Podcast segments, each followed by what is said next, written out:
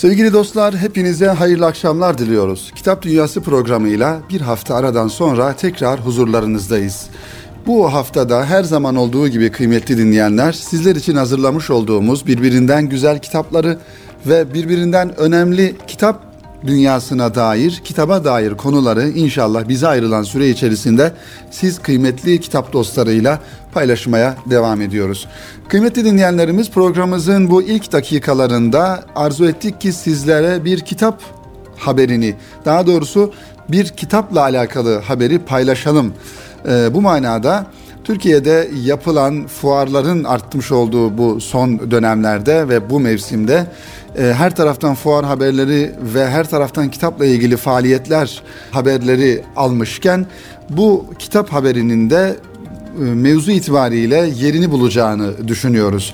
Malumunuz zaman zaman ülkemizde bir takım kitap okuma araştırmaları yapılıyor ve bu araştırmalar aynı zamanda farklı ülkelerle kıyaslanarak kamuoyuna sunuluyor. Belki farklı ülkelerle kıyaslamanın ne kadar isabetli olup olmadığı tartışılabilir. Zira her ülkenin kendisine göre bir gerçeği var ve her ülke insanının da kendine göre bir takım uğraşı alanları var.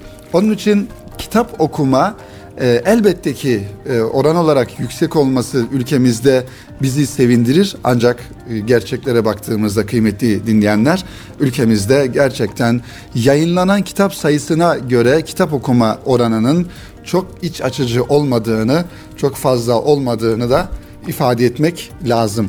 Bu manada bir haberimiz var. İnşallah bu haberi sizlerle paylaşarak programımıza devam edeceğiz.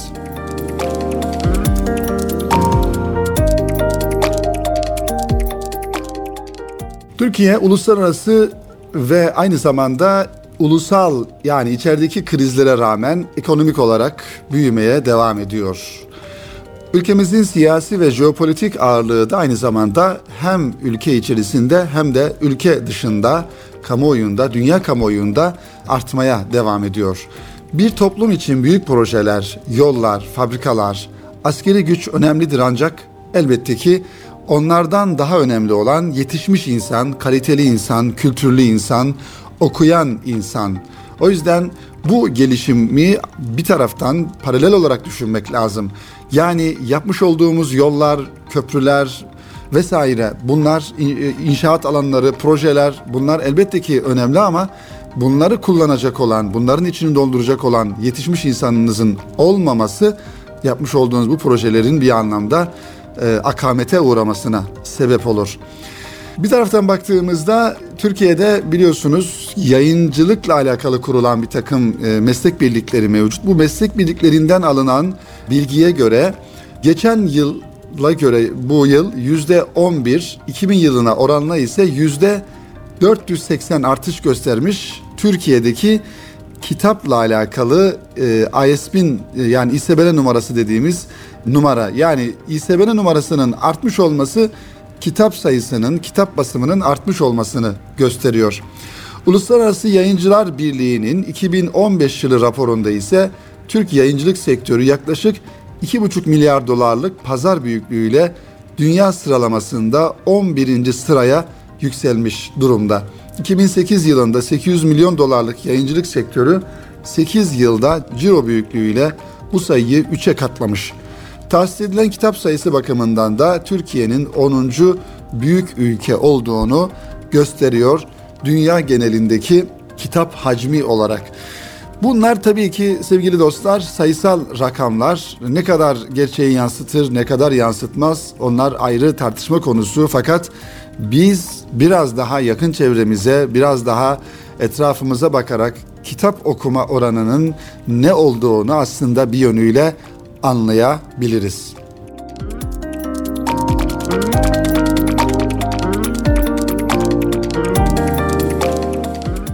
Bu veriler aynanın öteki yüzünde de iyi şeyler olduğunu gösteriyor. Tabii ümitli olmak gerekiyor bir taraftan.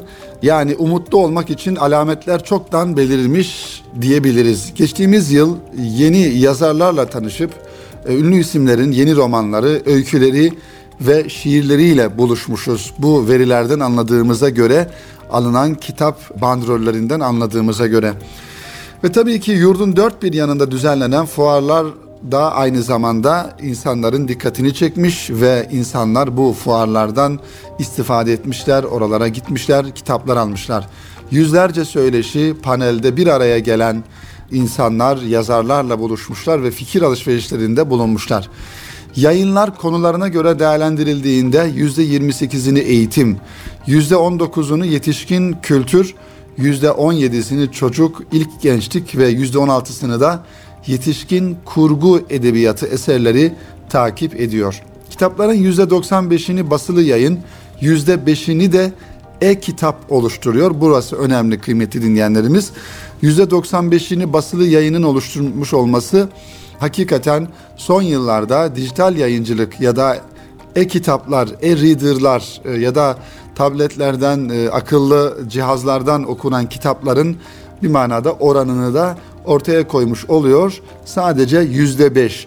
Bunun tabii ki artması e, önemli. Artmasını da arzu ediyoruz aslında. İnsanlar bir şekilde kitap okusun, kitaplara ulaşsınlar. Basılı veya dijital anlamda kitaba ulaşsınlar. Fakat henüz daha bizim ülkemizde yayıncılık sektörü basılı kitap üzerinden yoğun bir şekilde devam ettiğinden dolayı diğer taraftan dijital yayıncılıkta yüzde beşlerde kalmış oluyor.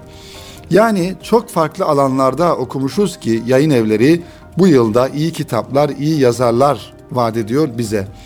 Edebiyat bize gerçeklikle yüzleşmeyi ve bir yandan da hayal kurmayı gösterir.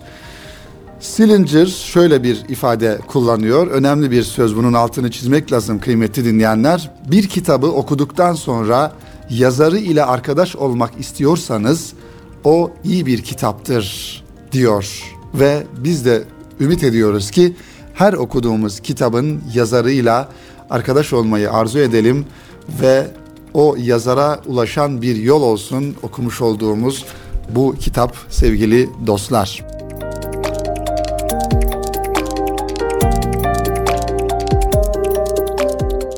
Efendim, ikinci kitabımız yine önemli bir konuya temas ediyor. Önemli bir kitap.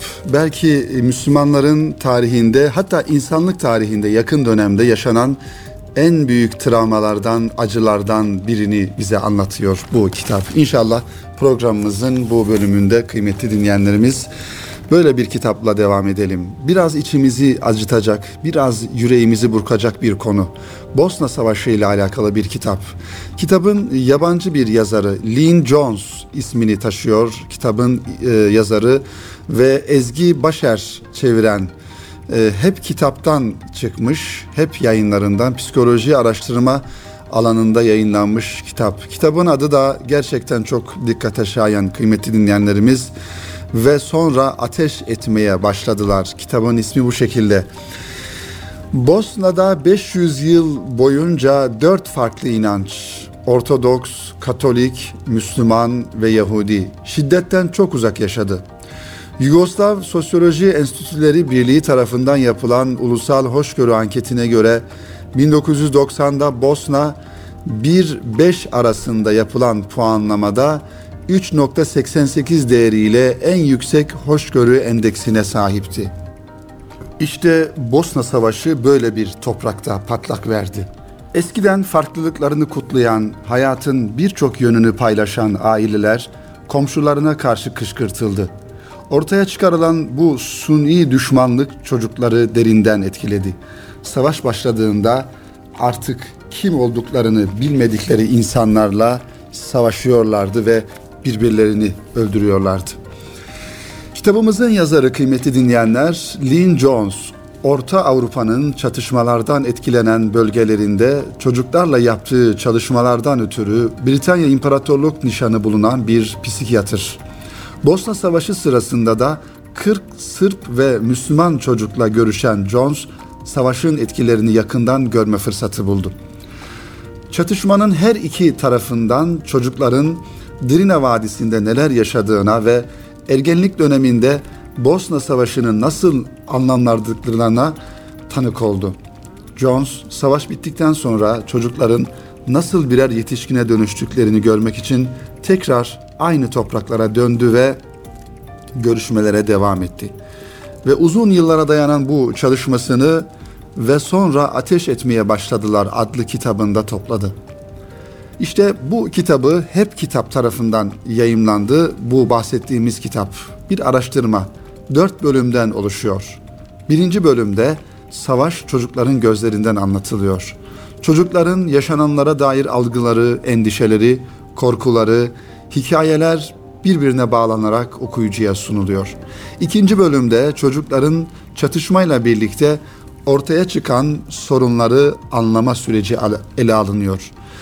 Savaşın etnik kimliği nasıl açığa çıkardığı, çocukların kendileri, komşuları, içinde yaşadıkları toplum hakkındaki algılarını nasıl değiştirdiğini bu kitabın sayfalarında görebiliyoruz. Ve devamında üçüncü bölümde savaşın sona erdikten iki yıl sonra çocukların psikolojik ve sosyal sağlığı üzerinde etkisi, dördüncü bölümde ise kalıcı etkisi anlatılmaya devam ediliyor. Yazar son dönemle ilgili tespitini de şöyle aktarıyor bizlere. Gençlerin yaşadığı gerçek dünyanın aralarına mesafe koydukları medya ve siyasi liderleri tarafından açıklanandan çok daha farklı olduğunu anladım.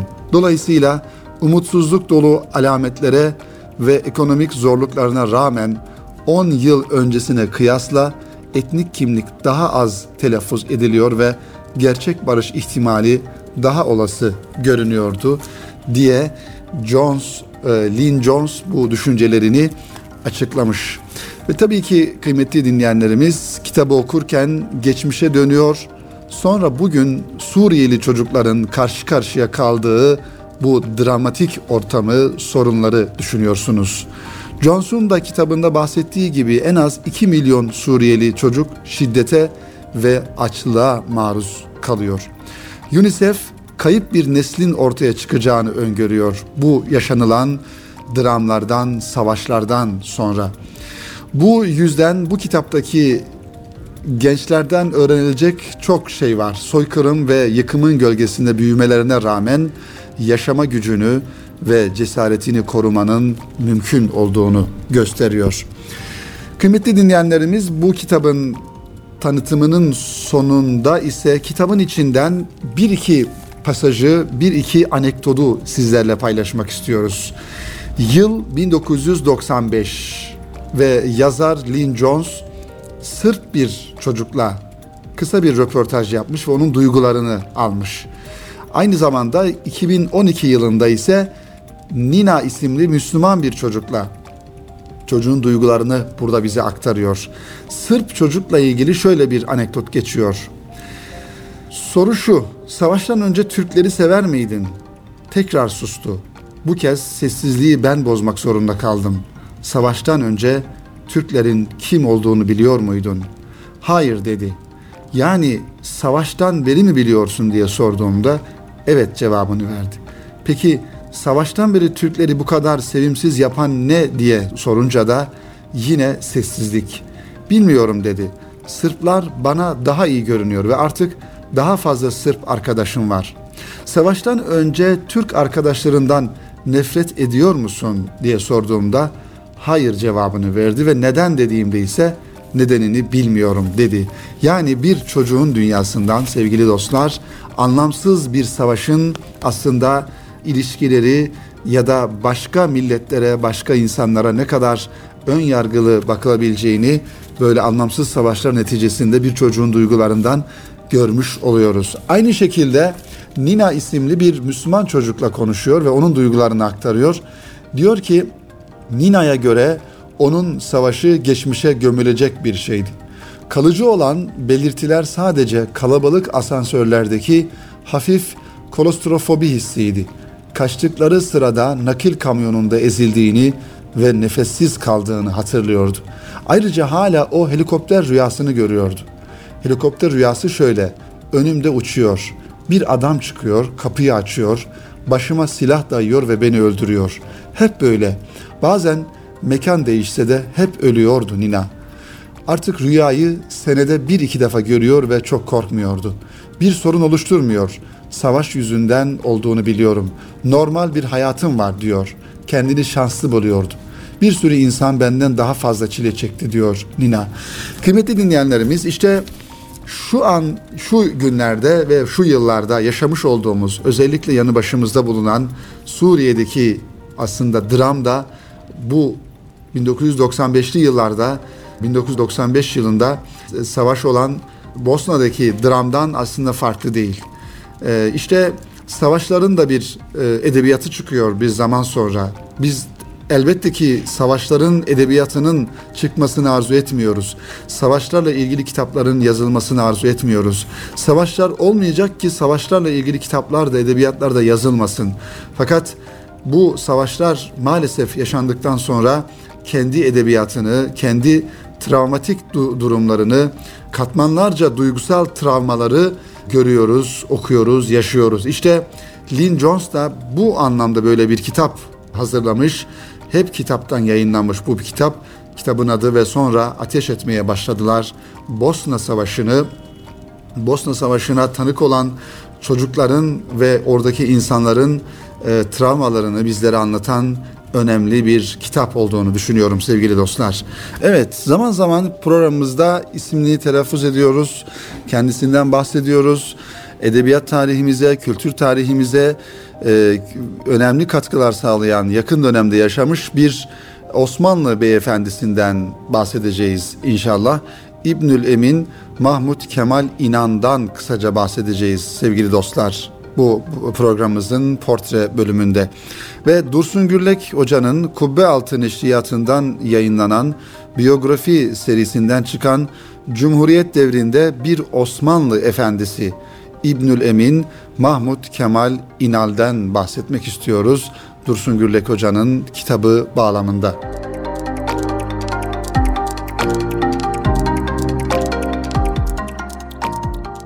İbnülemin kim diye soranlar çıkacak.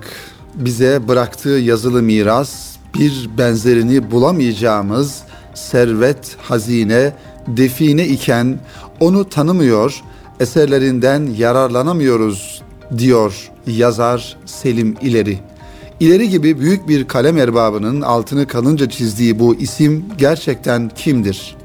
Basit bir internet kurcalamasında karşımıza yazar, edebiyat tarihçisi, müzeci ve mutasavvıf olduğu çıkıyor. Peki İbnülemin Mahmut Kemal bu kadar bir insan mı? Biraz daha yakından bakmaya çalışalım sevgili dinleyenler. bin sekiz yüz yetmiş yılında dünyaya geliyor. Çocukluğu Mehmet Akif Ersoy ile şiir uğraşısıyla geçerken otuz yaşından önce yazdığı Sabih adlı romanla adını duyurur. Hatta bu eseri sebebiyle yaşadığı dönemin şartlarına uygun olarak jurnallenir, yani şikayet edilir. Jurnal kelimesi İbnülemin'in hayatının ilerleyen yıllarında çokça yer alacaktır. Nitekim ilk resmi görevine bin sekiz yüz seksen dokuz yılında Bab Ali'nin mühim bir dairesinde başlar. Bab Ali dediğimiz yer daha yazılı matbuatın merkezi değilken asıl adını aldığı Devlet-i Aliye'nin icra merkezidir. İbnülemin de sadrazamların, paşaların ilk tercih ettiği kalem erbabı, yani özel kalem müdürü olur. bin sekiz yüz doksan yılından bin dokuz yüz yirmi iki yılına kadar tüm sadrazamlarla birlikte çalışır. Son görevi Eyalat-ı Mümteza-i Şahane'dir. Yani İmparatorluk Otonom Eyaletleri Müdürü. Bu sebeple yakınları ondan Osmanlı'nın son sömürgeler bakanı diye bahsederler. otuz üç yıl devlete farklı makamlarda hizmet eden İbnülemin, Yıldız Sarayı arşivinde de görev yapar. Osmanlı'nın son dönemlerinde bu arşivin önemini vurgulamaya elbette gerek yok. Kendisi Osmanlı Devleti'nin son dönemine şahitlik eden üç kıtaya yayılmış Cihan İmparatorluğu'nun parçalanması sırasında da Bab Ali'de görev yapan bir devlet adamıdır. İbnülemin Mahmut Kemal İnal. Osmanlı sonrası bu arşivin tasnifinde genç Türkiye Cumhuriyeti'nin başvurduğu isim, tecrübesi, işine verdiği ehemmiyeti ve detaylara olan düşkünlüğü sebebiyle yine İbnülemin olacaktır. İşte kıymetli dinleyenlerimiz, tanıttığımız kitabın yazarı, yani biraz önce bahsettiğimiz üzere kültür tarihçisi Dursun Gürlek Hoca, İbnülemin'in biyografisini hazırlarken hayatın gayesi hayırla yad edilmektir. Bu eserde onun unutulmaması, gelecek nesillerin eserlerinden hakkıyla yararlanması için hazırlanmıştır diyor. Kitabı okurken sadece İbnülemin'in hayatını değil, Osmanlı'nın son döneminde devlet katında yaşananları, adam kayırmaları, adeta bir devrin sona ermesinin sebeplerini de gözlemleme şansını elde ediyoruz.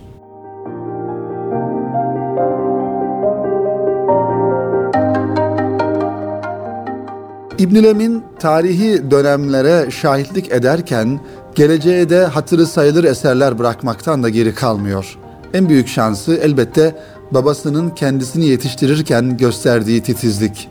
Özel hocalar dışında eve gelen önemli isimler, edebi şahsiyetler ve musiki geceleri sayesinde İbnülemin'in altyapısı müthiş bir hazine gibi birikiyor, birikiyor. Bu ilerleyen yıllarda verdiği eserlerde de görülebiliyor. İlk yazısını yirmi yaşında kaleme alan, seksen yedi yaşında terk-i dünya eyleyen İbnülemin, altmış yedi yıllık yazı hayatında Osmanlı çınarının yıkılışına şahit olurken yepyeni bir devletin kurulmasına da aynı zamanda tanıklık ediyor. Savaşlarla çevrelenen bu hayatına eserlerinin yanı sıra iki ansiklopedi sığdırıyor. iki bin iki yüz sayfalık Son Sadrazamlar ansiklopedisinde İbnülemin usta bir ressam gibi otuz yedi ismin portresini çiziyor adeta. iki bin üç yüz elli sayfalık Son Asır Türk Şairleri kitabı ise Osmanlı'nın son dönemi için dev bir kaynakçı olur. Son Hattatlar'da sekiz yüz kırk sayfalık hacmiyle İbnülemin tek başına bir enstitü gibi çalışıp kaleme aldığı bir diğer eseridir. Üstadın bu eserlerinin değerinin farkına varan önemli bir isim vardır aynı zamanda. Hasan Ali Yücel, tek parti devrinin kudretli marif vekili. Yücel, kimilerinin mürteci dediği İbnülemin'in evine giderek yalvar yakar eserlerini devlet kitapları arasında bastırmaya ikna eder. Tabii ki telif ücretini ödemeyi de ihmal etmez. Evet, son olarak İbnülemin Mahmut Kemal ile alakalı önemli bir nokta ise onun büyük bir hat koleksiyoncusu olması. seksen yedi yıllık ömründe paha biçilemeyecek kütüphanesiyle benzeri bulunamayacak hat koleksiyonunu vefatı sonrası emin ellerde olmasını arzuladığı için İstanbul Üniversitesi'ne bağışlar. Üniversitede İbnülemin onuruna dönemin akademi, edebiyat ve devlet erkanından mühim isimlerin katıldığı görkemli bir gece tertip edip Osmanlı ve Cumhuriyet'in kadim ismini onore eder.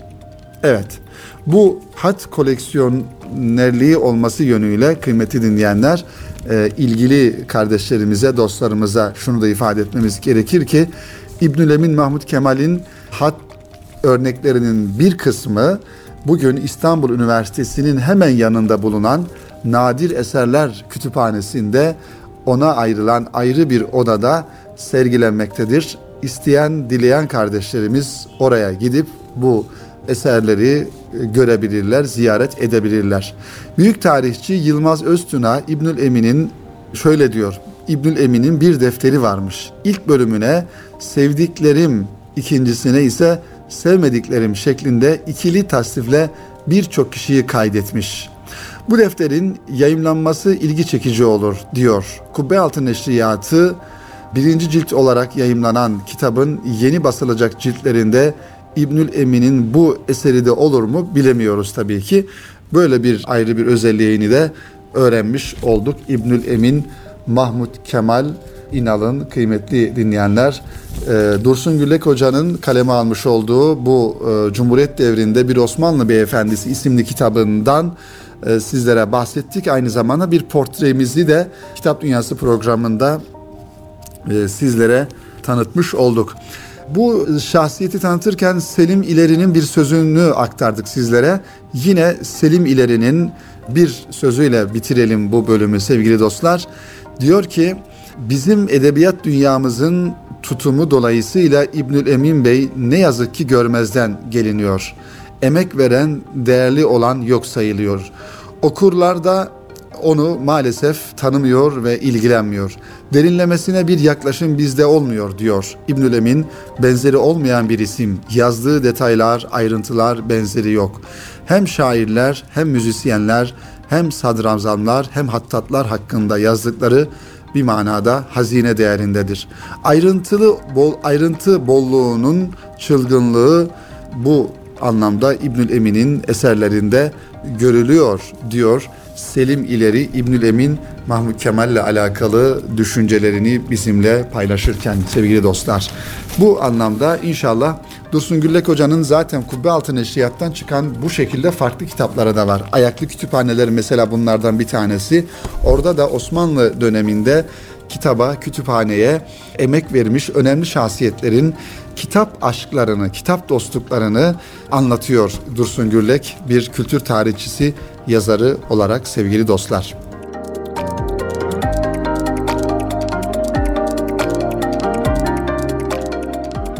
Efendim, programımızın son dakikalarına yaklaşmışken bir kitaptan daha sizlere inşallah bahsetmek istiyorum.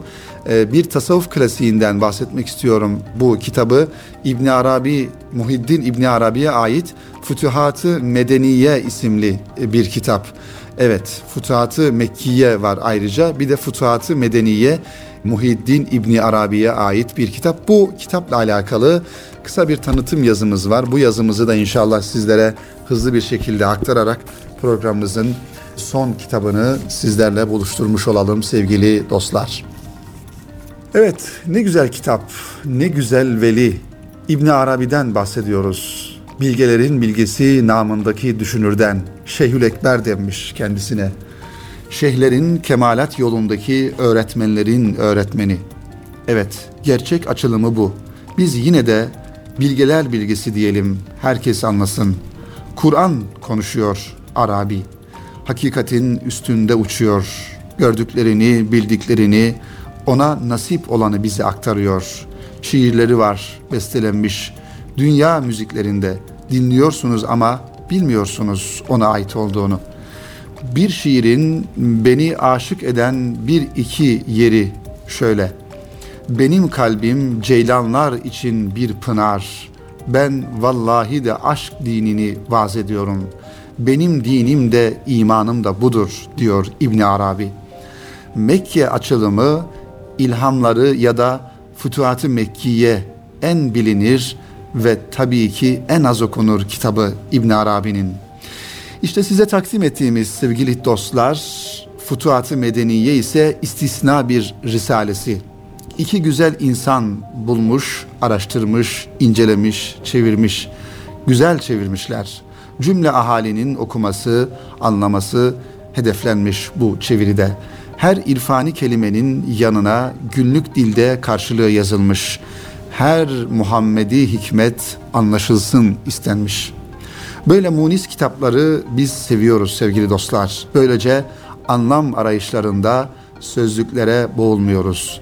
Sözlüklerle haşir neşir olmak, ideolojik, kemalist bıçağın kestiği dili, medeniyet akışını yeniden bulmak, cahilliği aşmak, zihni genişletici biliyoruz ama o bir yere kadar.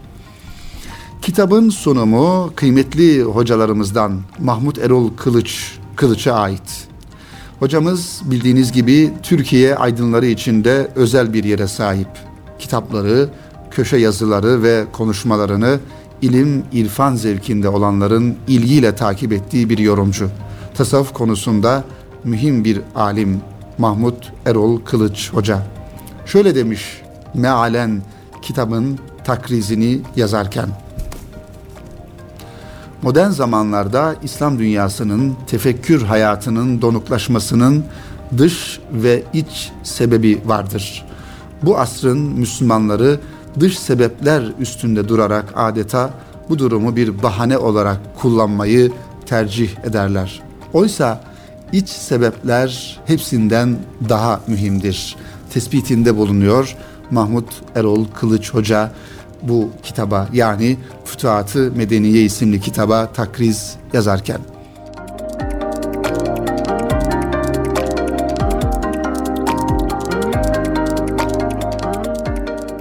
Evet, kitap şöyle başlıyor kıymetli dinleyenler.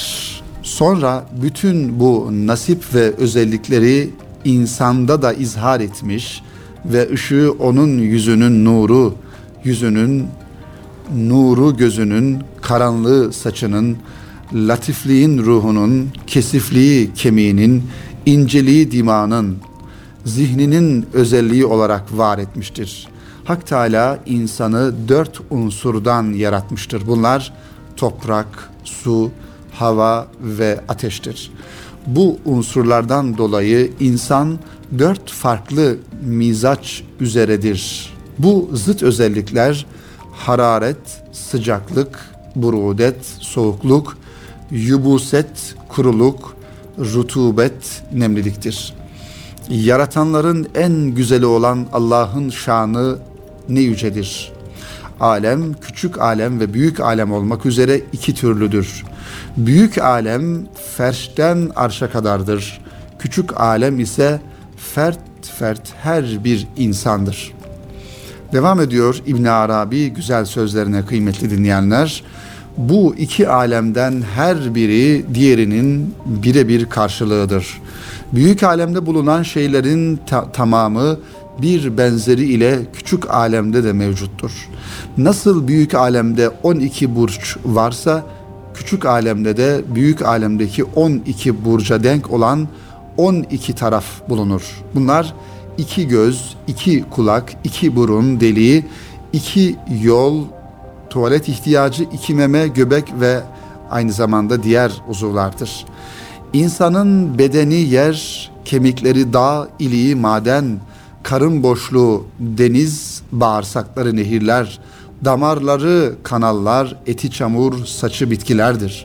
Saçın bittiği yer deri, verimli toprak. Ön veçesi yani insanlarla muhatap meclisler kurmasına sağlayan ünsiyeti medeniyet ve ümrandır diyor. Yani makro alem ve mikro alem, en büyükten en küçüğe bir benzetme yapıyor İbn Arabi kıymetli dinleyenlerimiz. Son olarak şunları ifade etmek lazım bu kitabı sizlere aktarırken. Evet, nefes alıp verişi rüzgar, konuşması gök gürültüsü, sesi yıldırım, ağlaması yağmurdur insanın. Mutluluğu sabah ışığı, hüznü gecenin karanlığı, uykusu ölüm, uyanışı hayat, doğumu yolculuk, çocukluğu ilkbahar, gençliği yaz, olgunluğu sonbahar, ihtiyarlığı kış. Ölüm ise insanın yolculuğunun sona erişidir.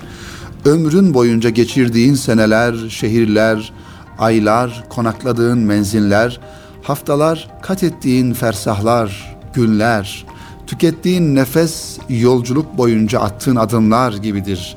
İnsanın alıp verdiği nefes ecele doğru yürümesi demektir. Ve böyle başlıyor kıymetli dinleyenler İbn Arabi Futuhatı Medeniyye isimli kitabında. Arabaşlıklar ise insana merak uyandıracak cinsten. Mesela Allah'ın yazdığı iki vesika başlığını taşıyor. Emanete riayet. Ameldeki eksiklik onun sevabını azaltır mı? Allah müminin hatalarını örter. Nasıl örter? Sırf bu cevabı öğrenmek için bile bu kitabı okumak gerekli sevgili dostlar. Evet kıymetli dinleyenlerimiz, Muhiddin İbn Arabi'nin Futuhatı Mekkiyye olarak bilinen başka bir kitabını da zaten az önce ifade etmiştik. Bu da küçük bir risale, Futuhatı Medeniyye isimli kitap. Evet, e, sıfır bir yayınları. Evet, bu anlamda çıkan e, bir risaleyi de sizlere aktarmış olduk. E, bir tasavvuf klasiği, e, Şeyhül Ekber namıyla bilinen bir Allah dostunun kitabını programımızın son dakikalarında sizlere aktardık sevgili dostlar. Efendim, bu haftalık da bizden bu kadar. İnşallah Rabbimiz ömür verirse önümüzdeki cumartesi yine saat on yedide siz kitap dostlarıyla Erkam Radyoları başlarında, araçlarımızda ya da her neredeysek buluşmayı ümit ediyoruz ve kitapları konuşmak istiyoruz. Kitaplardan sizlere haberler ulaştırmak istiyoruz sevgili dostlar. Önümüzdeki haftaya buluşuncaya dek hayırla kalın efendim, kitapla kalın, hoşça kalın sevgili dostlar.